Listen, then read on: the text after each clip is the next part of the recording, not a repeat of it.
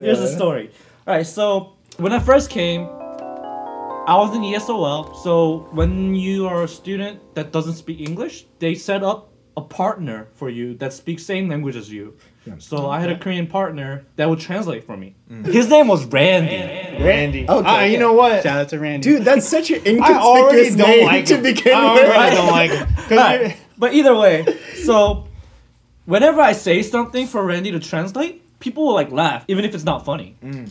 I will say something and it's not funny, but people are just laughing. I'm like, Wait why are they doing that? and later, there's another Korean kid. He's not even good at Korean. He's like, he speaks broken Korean. He was like telling me in his broken Korean that Randy was making fun of me. Mm. Oh, really? Yeah.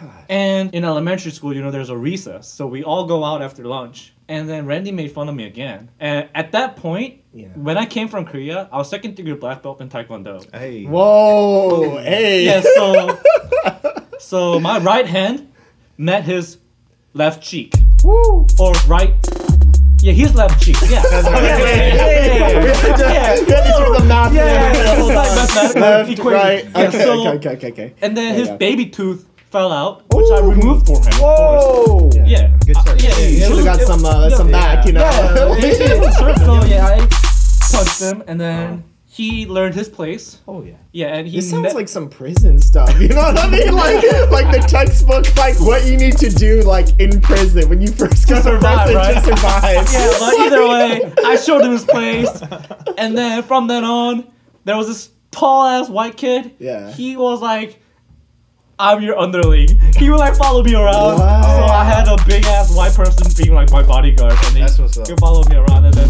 the other Korean kid that told me about Randy's Uh. wrongdoings, he became my friend. Of course.